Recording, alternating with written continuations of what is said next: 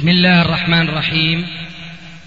الحمد لله والصلاة والسلام على رسول الله، أما بعد، فهذا أحد أشرطة سلسلة الهدى والنور من الدروس العلمية والفتاوى الشرعية لشيخنا المحدث العلامة محمد ناصر الدين الألباني حفظه الله ونفع به الجميع. قام بتسجيلها والتأليف بينها محمد بن أحمد أبو ليلى الأثري. إخوة الإيمان، والآن مع الشريط 28 بعد 107 على 1. تم تسجيل هذا المجلس في 4 من ذي القعدة 1413 هجري، الموافق 26 من الشهر 4 1993 ميلادي. شيخنا بارك الله فيكم، بعض أفراد الجماعات الإسلامية كحزب التحرير مثلا يؤولون قول الله جل جلاله ومن لم يحكم بما أنزل الله فأولئك هم الكافرون، وهناك آيات أخرى مشابهة لهذا التكفير كالظالمون والفاسقون مثلا.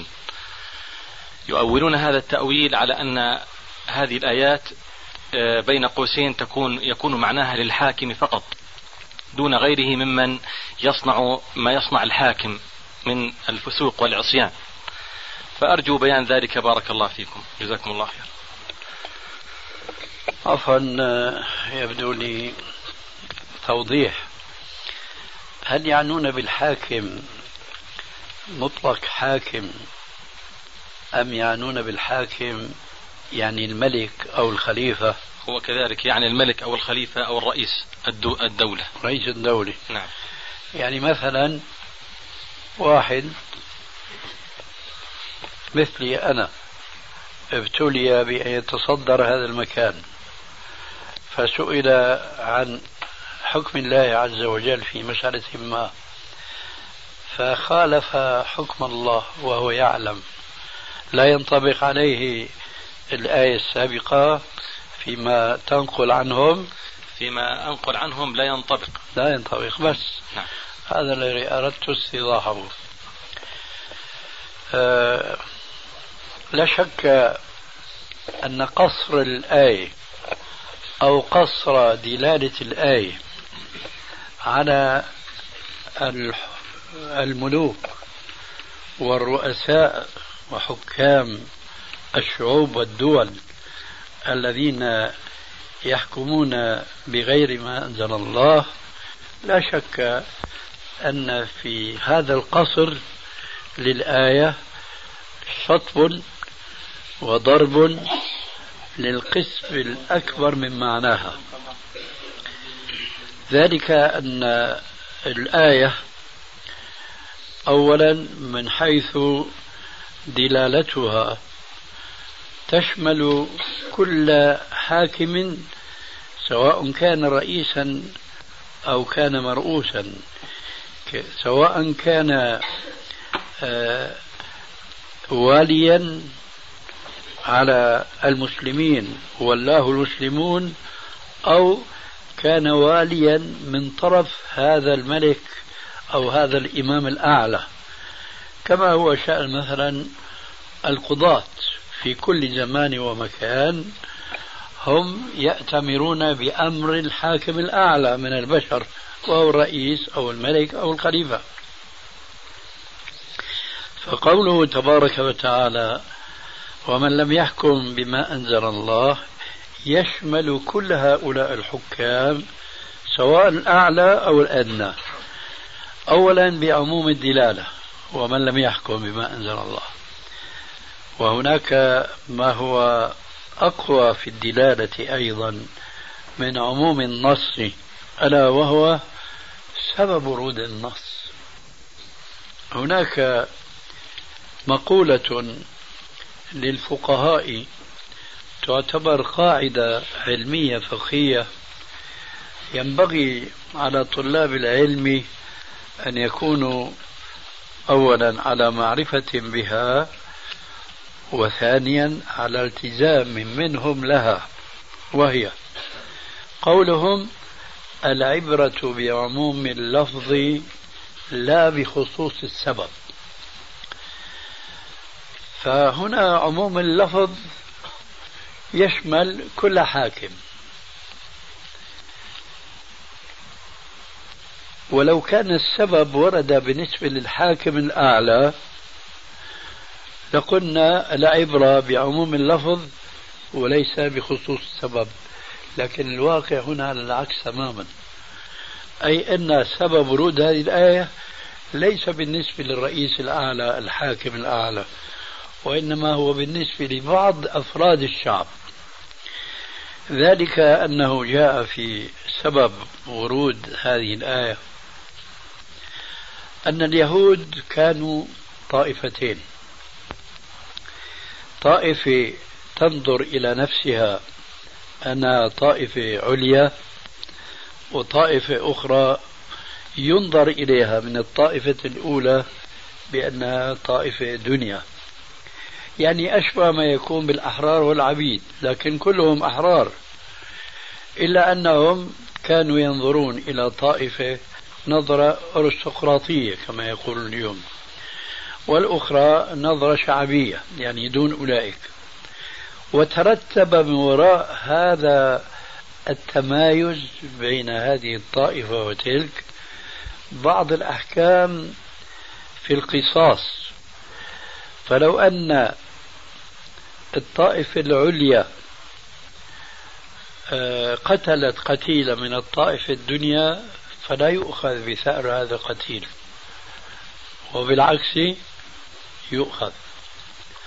عاش اليهود ما شاء الله وهم على هاتين القسمتين، إلى أن بعث الله محمدا صلى الله عليه وآله وسلم رحمة للعالمين، فوقع في اليهود مشكلة من هذه النوعية، فتنازعت الطائفتان، فبعد أن تناقشوا في الموضوع وتدابروا وتباغضوا اتفقوا على أن يحكموا رسول الله صلى الله عليه وسلم، وهذا من خبثهم وضلالهم، لأنهم أولا كما قال تعالى يعرفونه كما يعرفون أبنائهم، ومع ذلك لم يؤمنوا به، وثانيا مع كفرهم به أرادوا أن يحكموا فيما وقع بينهم من خلاف، ولكن فيما بينهم ماذا قالوا؟ هنا شاهد، قالوا إن حكم لنا قبلنا حكمه وإن حكم علينا رفضناه، فأنزل الله عز وجل ومن لم يحكم بما أنزل الله فأولئك هم الكافرون.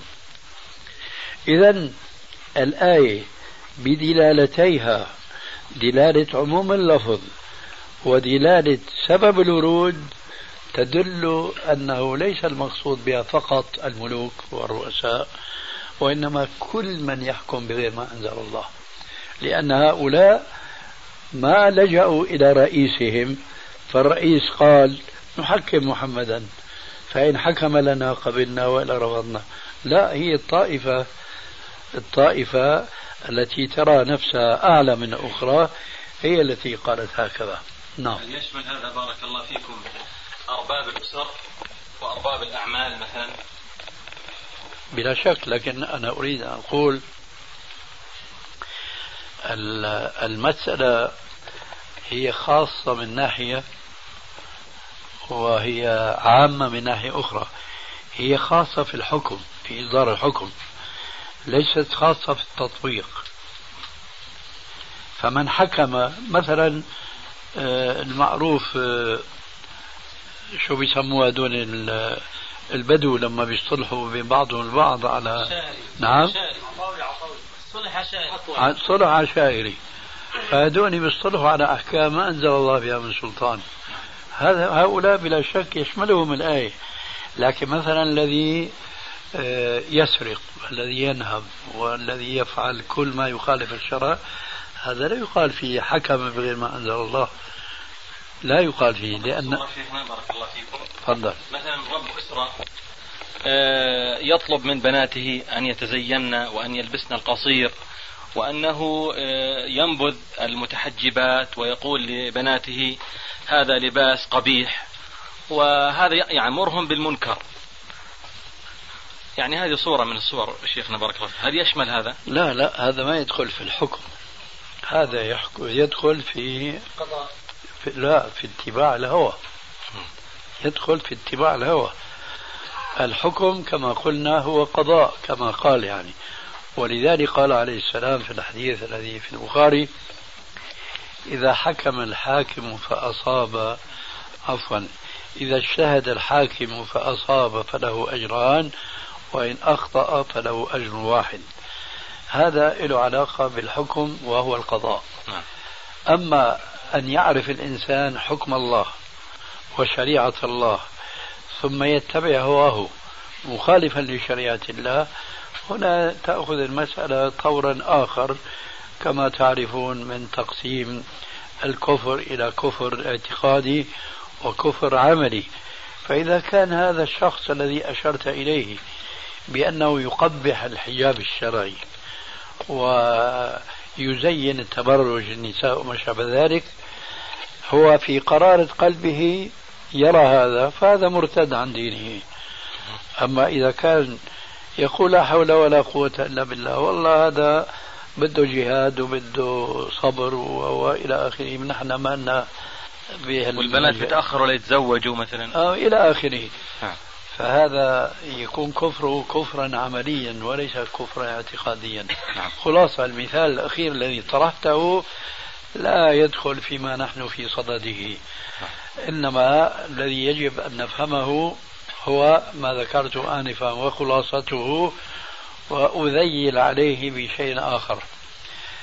الخلاصة أن هذه الآية الكريمة ومن لم يحكم بما أنزل الله فأولئك هم الكافرون تشمل كل حاكم سواء كان رئيسا أو مرؤوسا، ما دام أنه يخالف شرع الله وهو يعلم. أما التذييل الذي أشرت إليه فهو أننا وجدنا في زمن أصبنا فيه بمختلف الفتن التي ما كان المسلمون الأولون على ما كان بينهم من خلافات وفتن يعرفون هذه الأنواع من الفتن.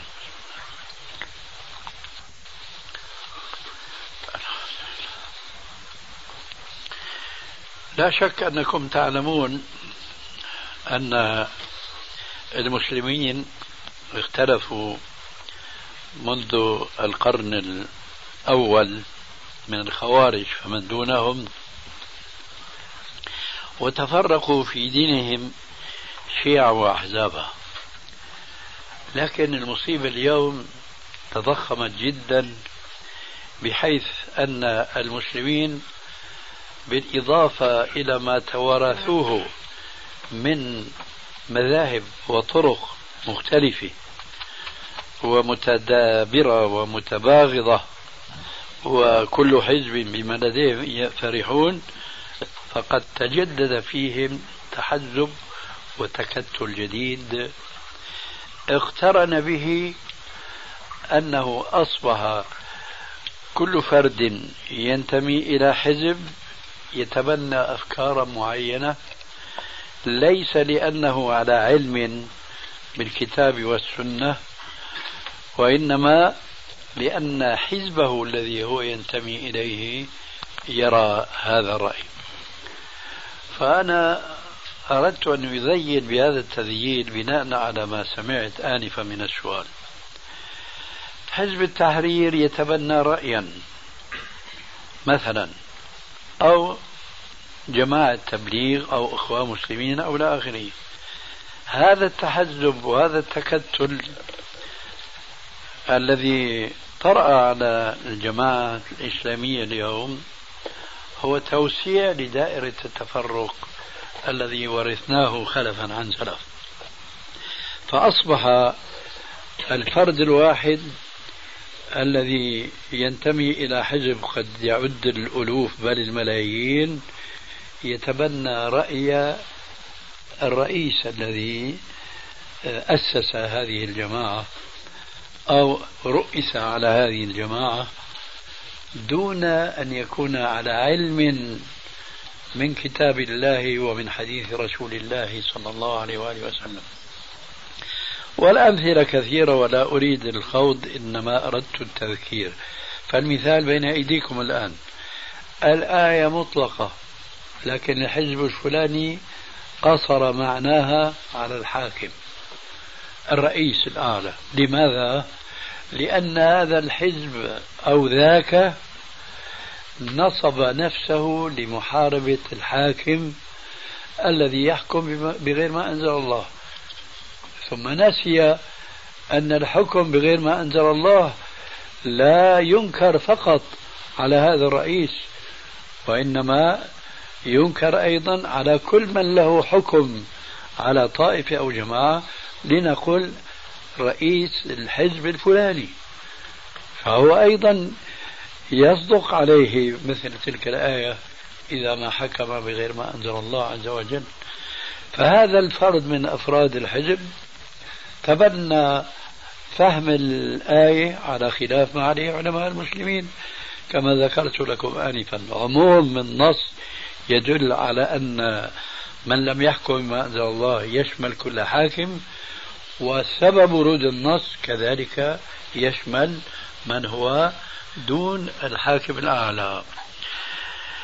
فلهذا نحن ننصح المسلمين كافة أن يتذكروا مثل قوله تبارك وتعالى ولا تكونوا من المشركين من الذين فرقوا دينهم وكانوا شيعا كل حزب بما لديهم فرحون. كل مسلم واجب عليه أن يفهم هذه الآية كما جاءت في كتب التفسير، أما أن نسلط على هذه الآية أو غيرها الآراء الحزبية الشخصية فهذا هو مما يصدق عليه نفس الآية ومن لم يحكم بما أنزل الله فأولئك هم الكافرون. هذا ما أردت التنبيه عليه إخوة الإيمان. والآن مع مجلس آخر. الحمد لله نحمده ونستعينه ونستغفره.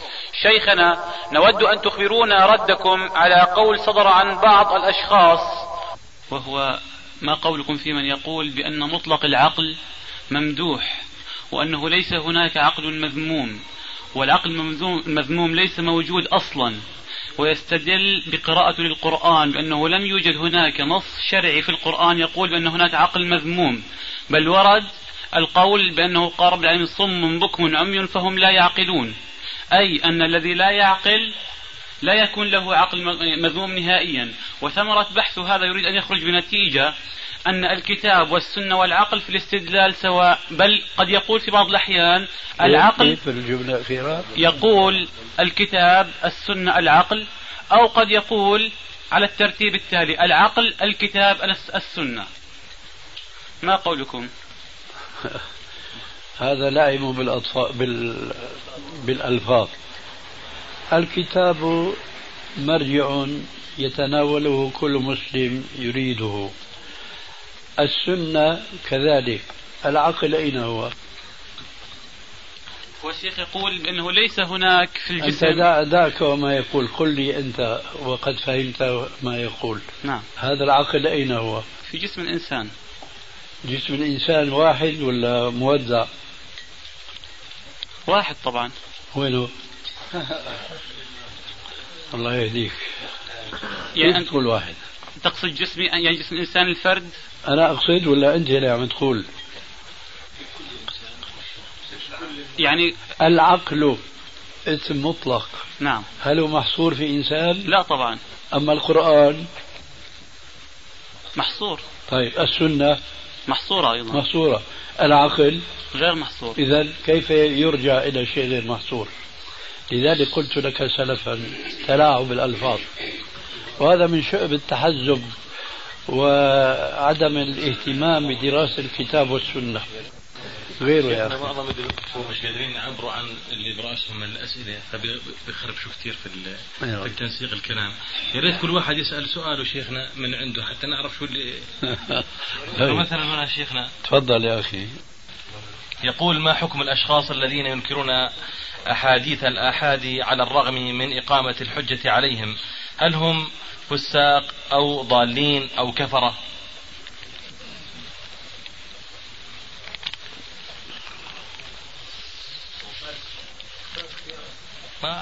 لا شك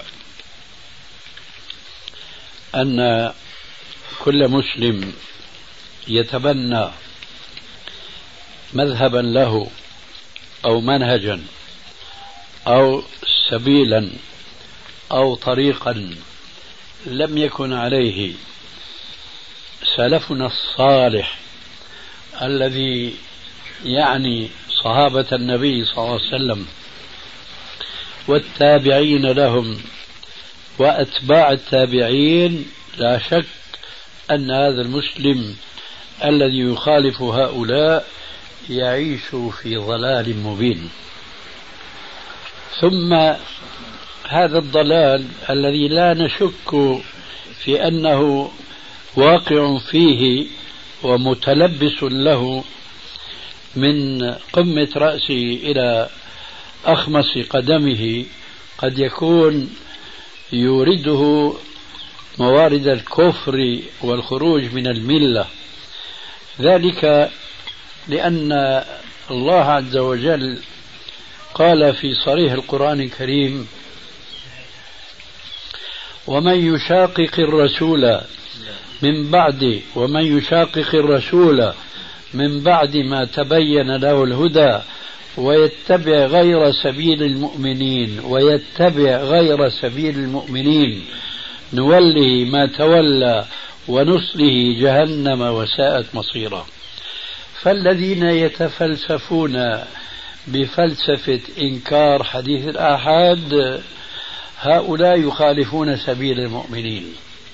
وقد ذكرنا أكثر من مرة أن هدي السلف الصالح وتبليغهم لدعوة الإسلام حتى شملت قسما كبيرا من أقطار الدنيا، إنما كان ذلك بنقل الآحاد والأفراد لدعوة الرسول عليه الصلاة والسلام. من أشهر ذلك بما هو معروف في السيرة النبوية وفي التاريخ الإسلامي الأول أن النبي صلى الله عليه وآله وسلم كان يرسل الشخص الواحد يدعو القبيلة الواحدة إلى الدخول في الإسلام، فيأمرهم بأن يوحدوا الله وحده لا شريك له، وإذا استجابوا له أن يصلوا وأن يصوموا وأن يزكوا وإلى آخره.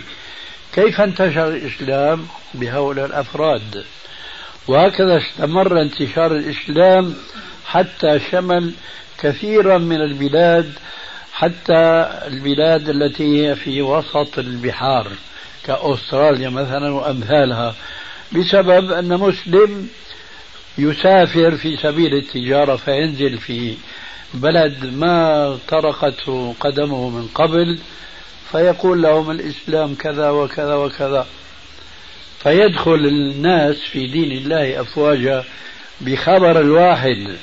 ولذلك فهؤلاء الذين يستهينون بخبر الواحد ويقولون أن خبر الواحد لا تثبت به عقيدة يخالفون سبيل المؤمنين، بل سبيل سيد المؤمنين الذي كان أرسل معاذا وأرسل عليا وأرسل أبا موسى الأشعري دعاة إلى الإسلام في اليمن ودحية الكلب إلى بلاد سوريا إلى الروم وهكذا. هؤلاء الدعاة الأولين معروفين في التاريخ الإسلامي كانوا أفرادا، فكيف يقال أن حديث الآحاد لا تثبت به عقيدة؟ نحن لنا والحمد لله رسالتان تعالج هذه القضية معالجة علمية وعقلية شرعية، مش عقل فلتان، عقل شرعي مأخوذ من الكتاب ومن السنة، وكل ما خرج عن الكتاب والسنة فصدقوا حينما قالوا ليس عقلا، لأن الله عز وجل حينما ذكر الكفار وهم في عذاب النار حكى عنهم أنهم قالوا لو كنا نسمع أو نعقل ما كنا في أصحاب السعير. فإذا من هو العاقل؟ هو الذي يحكم الشرع على عقله، لأن هذا العقل كما قلنا العقل المطلق موزع في البشر، ليس معروفا محدودا بشخص. لو قيل عقل الرسول المعصوم على الراس والعين هذا مرجع، لكن عقل البشر الضائع الفلتان الذي لا حدود له هذا من تمام الضلال حينما تبنوا ما أداه عقلهم المجرد عن اتباع الكتاب والسنة إلى أن يقولوا أن حديث الآحاد لا تثبت به عقيدة. وأنا أضرب لكم مثلا يحمل في طوايا نكتتين وكيف يظهر تهلهل موقف هؤلاء الناس الذين حكموا عقولهم على نصوص نبيهم صلى الله عليه وآله وسلم. لقد قالت صلى الله عليه وآله وسلم في حديث البخاري ومسلم: إذا جلس أحدكم في التشهد الأخير فليستعذ بالله من أربع، يقول: اللهم إني أعوذ بك من عذاب جهنم ومن عذاب القبر ومن فتنة المحيا والممات ومن شر فتنة المسيح الدجال. هذا حديث آحاد يؤخذ عندهم في الأحكام، لا يؤخذ به في العقيدة. لكن هذا الحديث يتضمن الأمرين، يتضمن حكما ويتضمن عقيدة. الحكم فليستعيذ بالله من أربع، العقيدة عذاب القبر، العقيدة المسيح الدجال في آخر الزمان. كيف يستطيع هذا أن يستعيذ بشيء لا يؤمن به؟ لا يستطيع. إذن هو في حيص بيصة، وكيفما مال فهو في ضلال. إن أخذ بالحديث لأنه فيه حكم شرعي وهذا واجبه، لكنه لم يأخذ بما فيه من عقيدة، وهو الإيمان بعذاب القبر وبالمسيح الدجال في آخر الزمان. فإذا في أثناء تطبيقه لهذا الحكم هو مخالف لعقيدته، وهذا من الضلال المبين. يقول السائل: شيخنا بارك الله فيكم، هناك فتوى من الجماعة الإسلامية في مصر إذا قبض على أحد أفراد الجماعة وتعرض للتعذيب حتى يعترف على أفراد جماعته أجازوا له الانتحار. كذلك السؤال اللي بعده شيخنا مرتبط فيه، يقول: في البوسنة والهرسك إذا تعرضت المرأة للاغتصاب هل يجوز لها الانتحار دفاعا عن نفسها أو عن عرضها؟ لا يجوز للمسلم أو المسلمة أن تنحر نفسها، لأن ما قد يصيبه أو يصيبها من قتل أو هتك لعرض فهذا ليست مكلفة به لأنها ليست من عملها. أما انتحاره أو انتحارها فهو من عملها، ولا يجوز للمسلم أن ينتحر، لأن هذا الانتحار دليل في الغالب على الاعتراض على قضاء الله وقدره.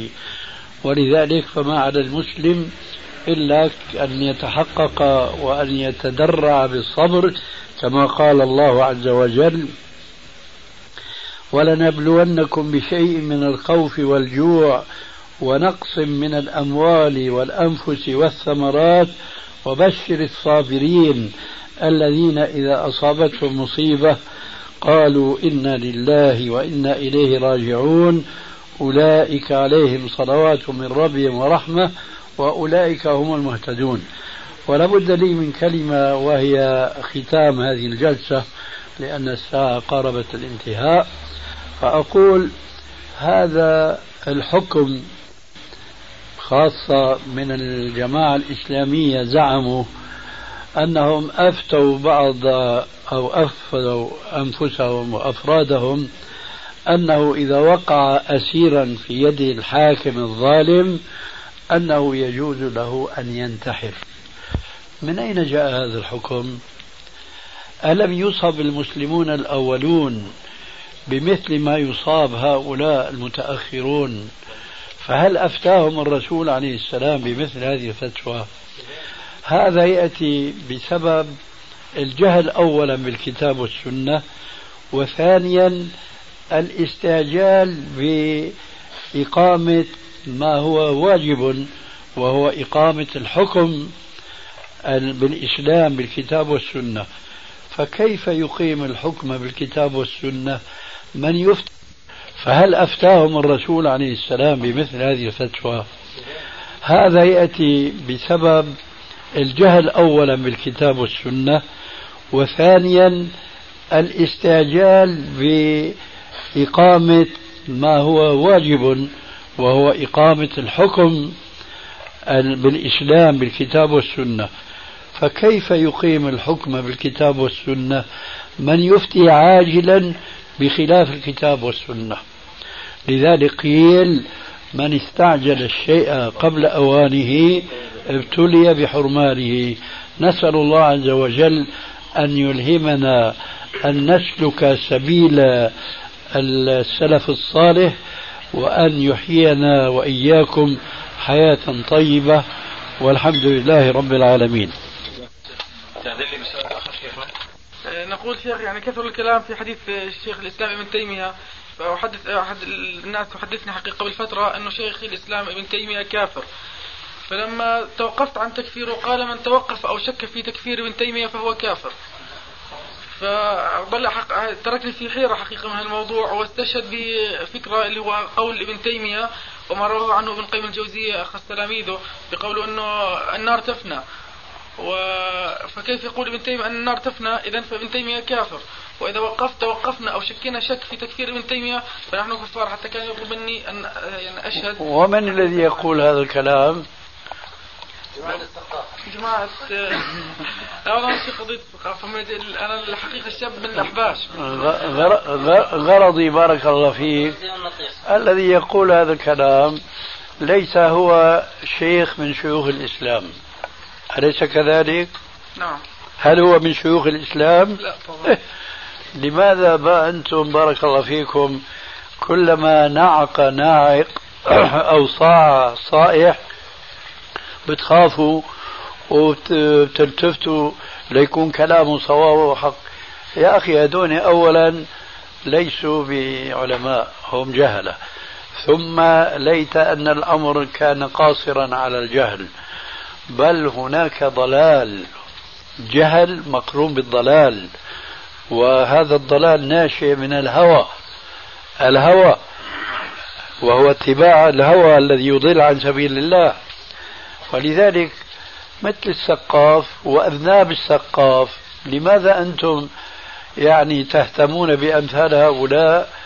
ولو سألتم أهل الأرض اليوم من العلماء وطلاب العلم ما يجرؤ أن يقول في شيخ الإسلام ابن تيمية إنه ضال، ونحن نفرق بين أن نقول فلان كافر أو أن نقول فلان ضال، لأنه من خالف الكتاب والسنة ولو في بعض المسائل فقد ضل، لكن هذا الضلال قد لا يوصل صاحبه إلى الكفر.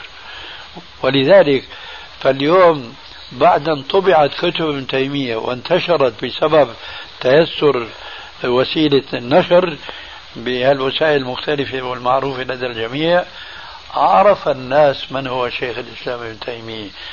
هذه التي نسميها اليوم بالصهوة، هذه في الحقيقة من أسبابها بعد الله ورسوله، بعد كتاب الله وسنة رسول الله صلى الله عليه وسلم، هو انتشار كتب شيخ الإسلام ابن تيمية في هذا العصر الحاضر، لأن كتبه كانت غير منتشرة لعدم وجود أولا الوسائل الميسرة للنشر، وثانيا لقلة العارفين بعلم ابن تيمية وقدره.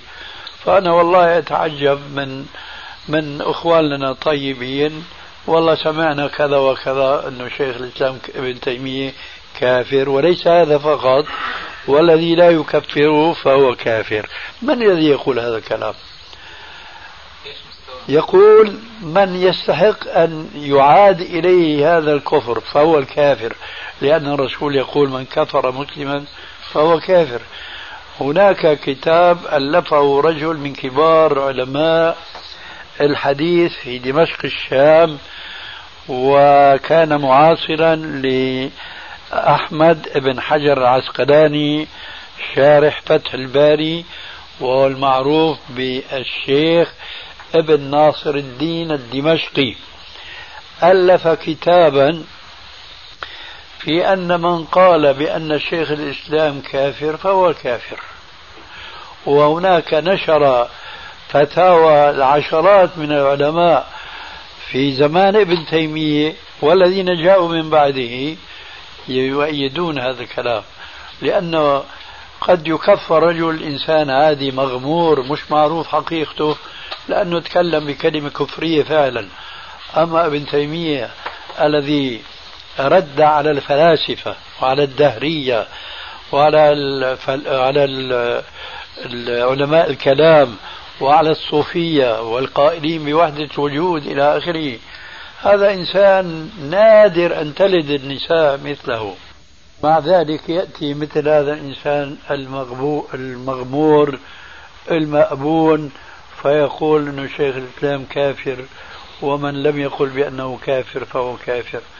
هذا من مصائب الدهر، وهذه من الحرية التي تستلزمها الديمقراطية زعموا.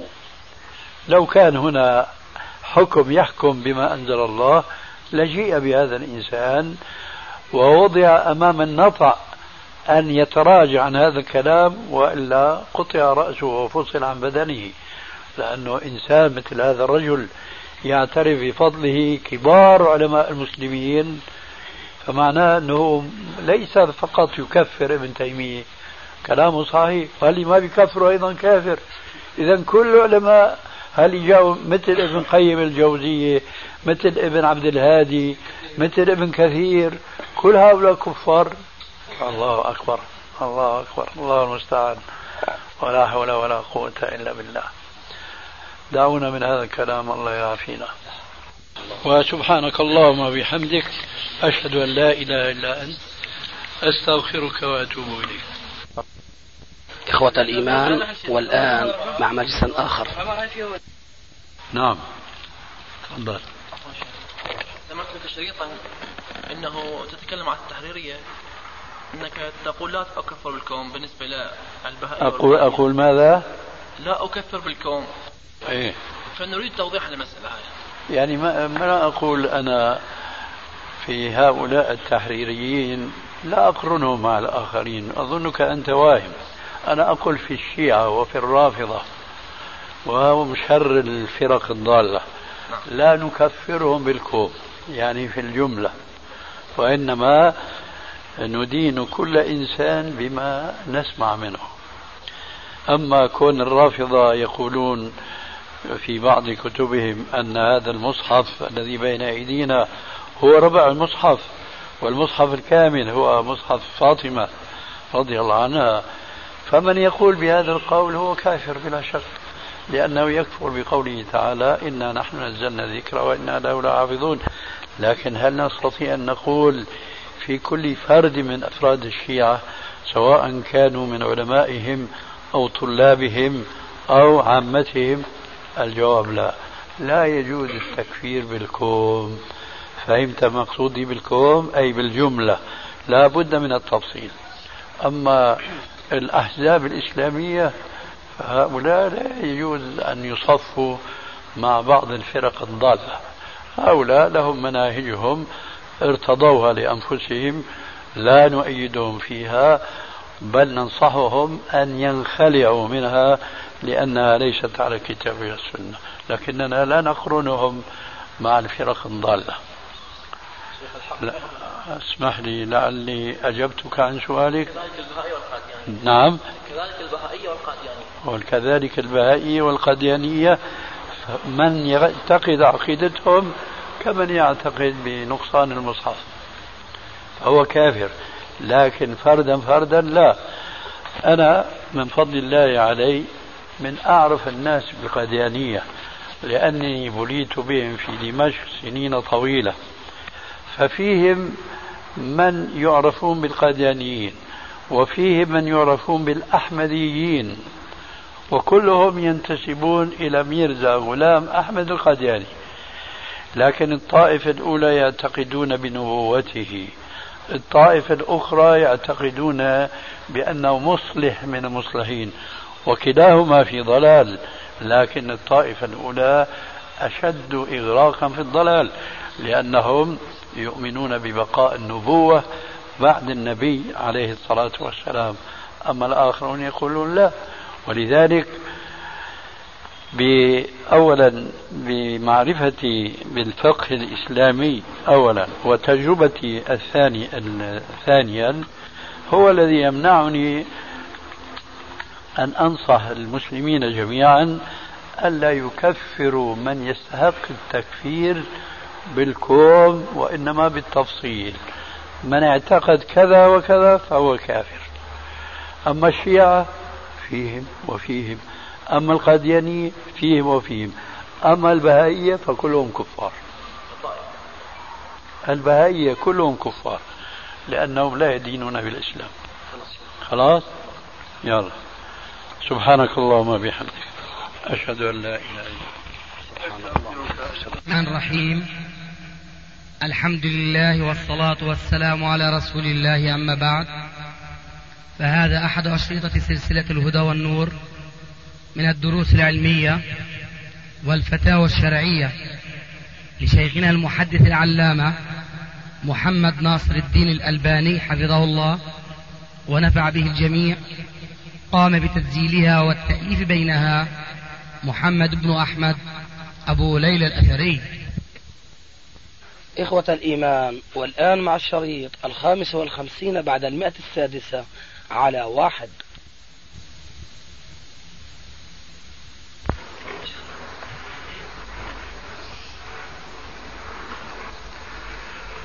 إن الحمد لله نحمده ونستعينه ونستغفره ونعوذ بالله من شرور أنفسنا ومن سيئات أعمالنا، من يهده الله فلا مضل له ومن يضلل فلا هادي له، وأشهد أن لا إله إلا الله وحده لا شريك له، وأشهد أن محمدا عبده ورسوله.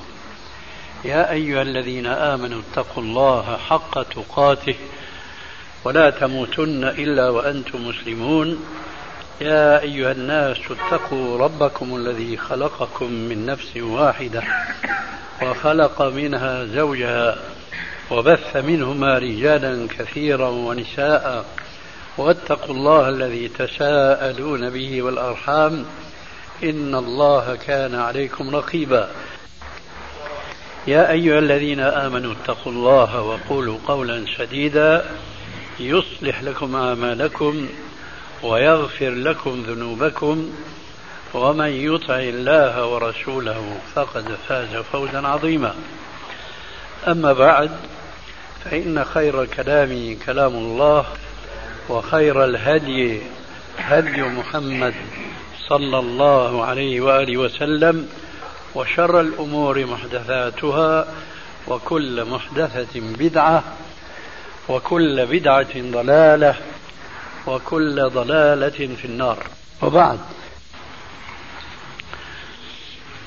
فأول ما يبدو لي أن أهنئ جوار هذا المسجد المبارك إن شاء الله، والذي نرجو أن يكون قد أسس على تقوى من الله، ولا يكون المسجد قد أسس على تقوى من الله تبارك وتعالى إلا إذا كان على سنة رسول الله صلى الله عليه وآله وسلم. ذلك أن من سنة النبي صلى الله عليه وآله وسلم أنه أول ما هاجر من مكة المكرمة إلى المدينة المنورة كان أول ما بدأ به هو أن بنى مسجده عليه الصلاة والسلام، ذلك لأن المساجد هي مأوى ومجتمع المسلمين،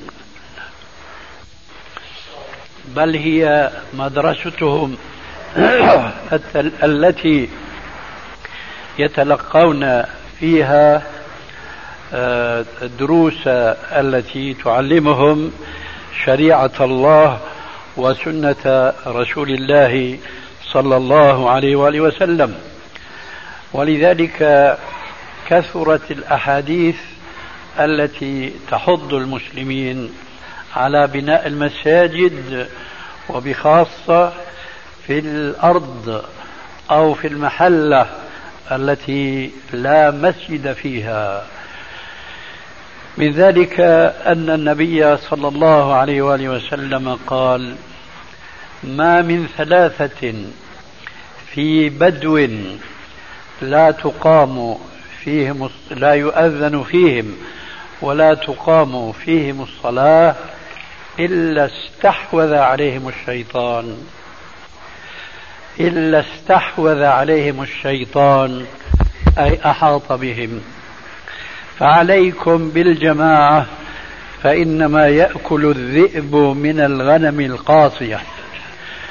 ولذلك كان من الواجب على كل مسلم مكلف أن يحافظ على أداء الصلوات الخمس في المسجد، وليس أن يصلي في داره أو في دكانه أو في معمله، بل عليه أن يدع كل شيء يشغله عن الاستجابة لداعي الله، ألا وهو المؤذن حينما يقول حي على الصلاة حي على الفلاح. فحينما يسمع المسلم هذا الأمر المنظم من رسول الله صلى الله عليه وسلم في كل يوم 5 مرات، ذلك لكي لا يكون لأي مسلم عذر في التخلف عن صلاة الجماعة، فقد قال عليه الصلاة والسلام: من سمع النداء ولم يجب ولا عذر له فلا صلاة له. هذا حديث يحض المسلمين على أن يجيب نادي الله حينما يقول حي على الصلاة حي على الفلاح، فإذا لم يفعل ولم يكن له عذر شرعي فصلاته تدور بين ألا ترفع مطلقا أي ألا تكون مقبولة، وبين أن تكون مقبولة في أدنى درجات الثواب والأجر. ولذلك أكد النبي صلى الله عليه وآله وسلم المعنى المتضمن في هذا الحديث: الآمر كل من يسمع النداء أن يجيب، بمثل قوله عليه الصلاة والسلام: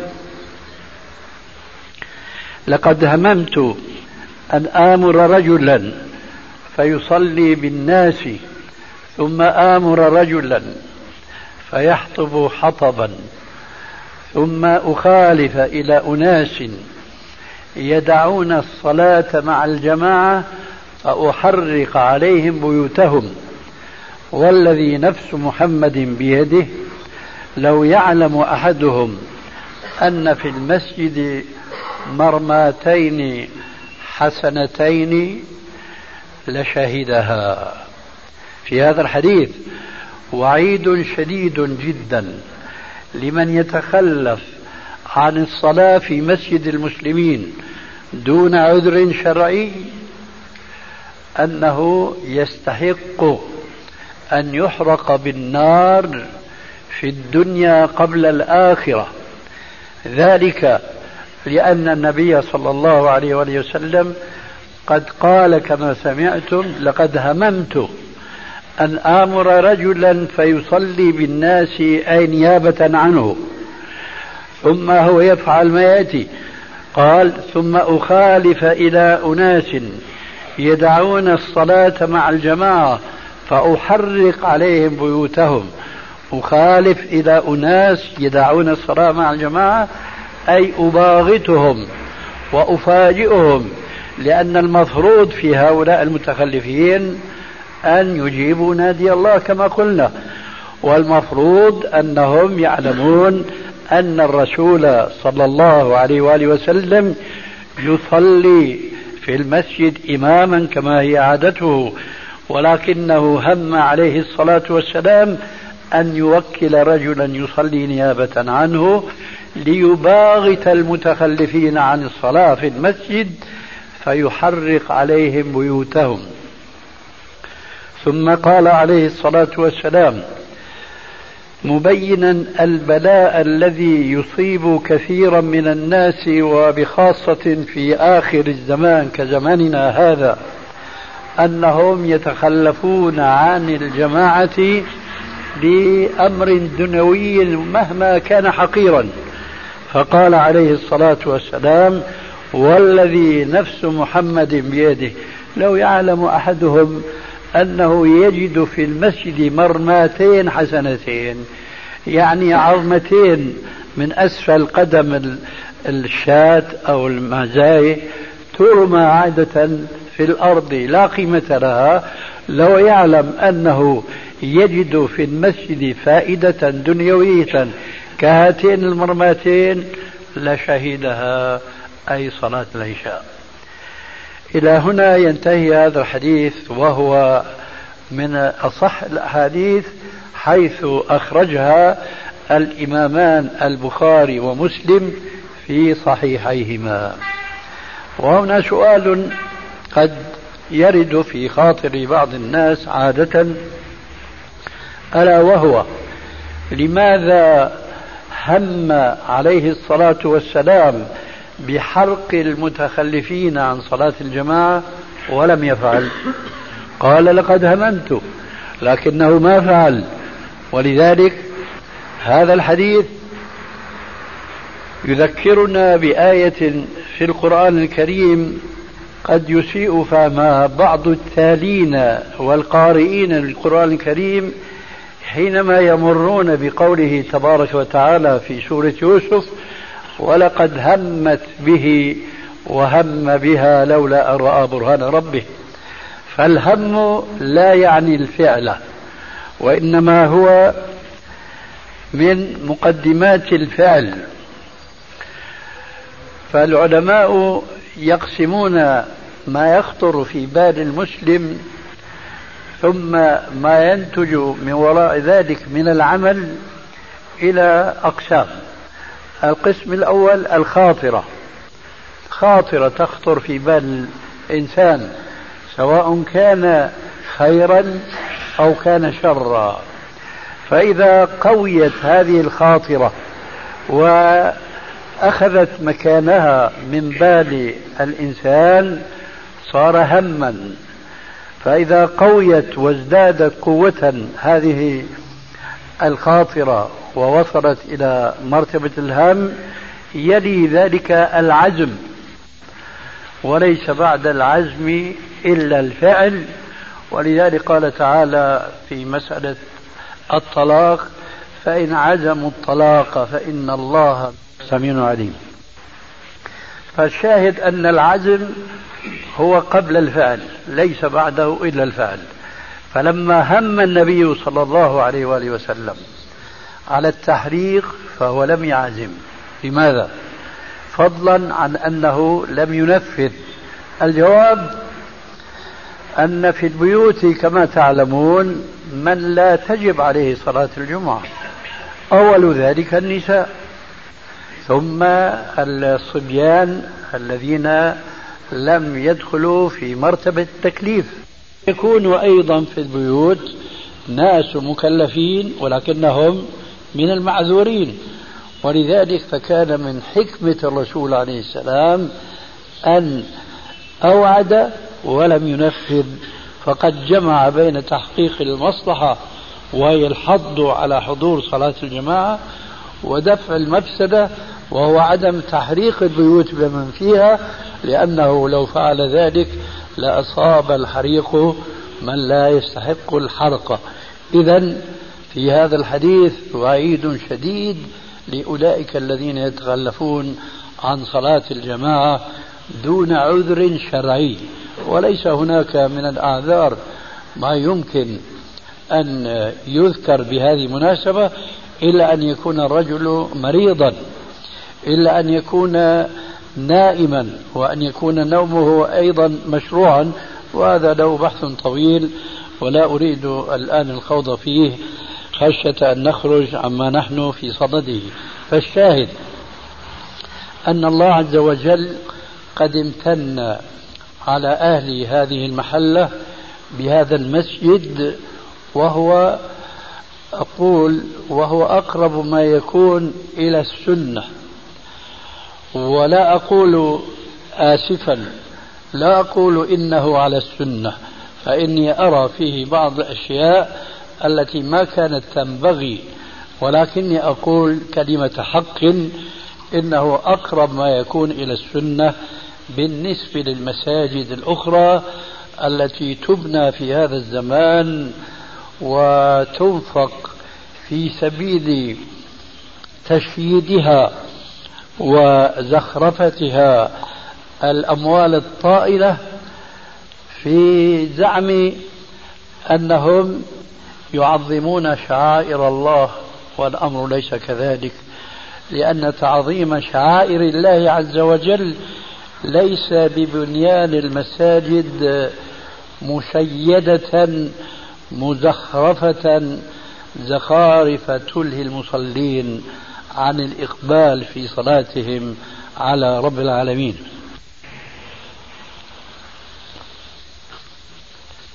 لقد جاء في صحيح البخاري وصحيح مسلم من حديث عائشة رضي الله تعالى عنها قالت: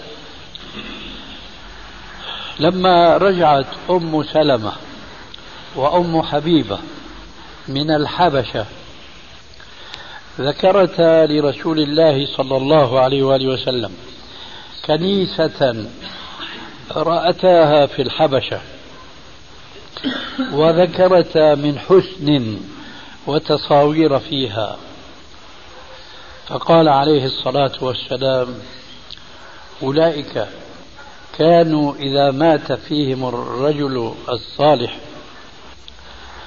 بنوا عليه مسجدا وصوروا فيه تلك التصاوير، أولئك شرار الخلق عند الله تبارك وتعالى. أولئك أي النصارى كانوا إذا مات فيهم الرجل الصالح بنوا على قبره مسجدا وزادوا إثما على إثم أن صوروا تلك التصاوير. المقصود هنا بالتصاوير هي النقوش والزخارف، ولذلك جاء في الحديث الآخر في سنن أبي داود وغيره أن النبي صلى الله عليه وآله وسلم قال: ما أمرت بتشييد المساجد. تشييد المساجد أي رفع بنيانها فوق الحاجة التي يحتاجها المصلون فيها. هذا الحديث رواه أبو داود من حديث ابن عباس مرفوعا إلى النبي صلى الله عليه وآله وسلم كما سمعتم قال: قال رسول الله صلى الله عليه وآله وسلم: ما أمرت بتشييد المساجد. قال ابن عباس بعد أن روى هذا الحديث عنه صلى الله عليه وآله وسلم قال: لتزخرفنها كما زخرفت اليهود والنصارى. لتزخرفنها كما زخرفت اليهود والنصارى. هذا القول الصادر من ابن عباس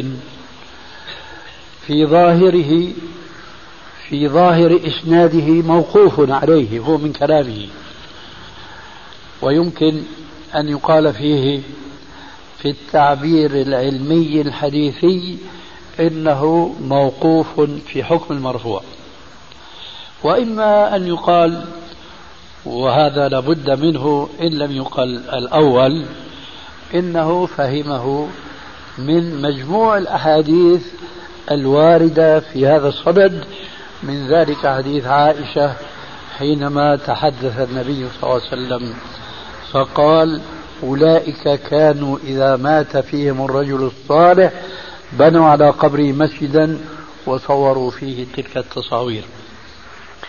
فيمكن أن ابن عباس أخذ هذا القول من مثل هذا الحديث ومن قوله صلى الله عليه وآله وسلم الثابت في صحيح البخاري من حديث أبي سعيد الخدري قال قال رسول الله صلى الله عليه وآله وسلم لتتبعن سنن من قبلكم شبرا بشبر وذراعا بذراع حتى لو دخلوا جحر رب لدخلتموه. إذن قوله عليه السلام لتتبعن سنن من قبلكم هذا معناه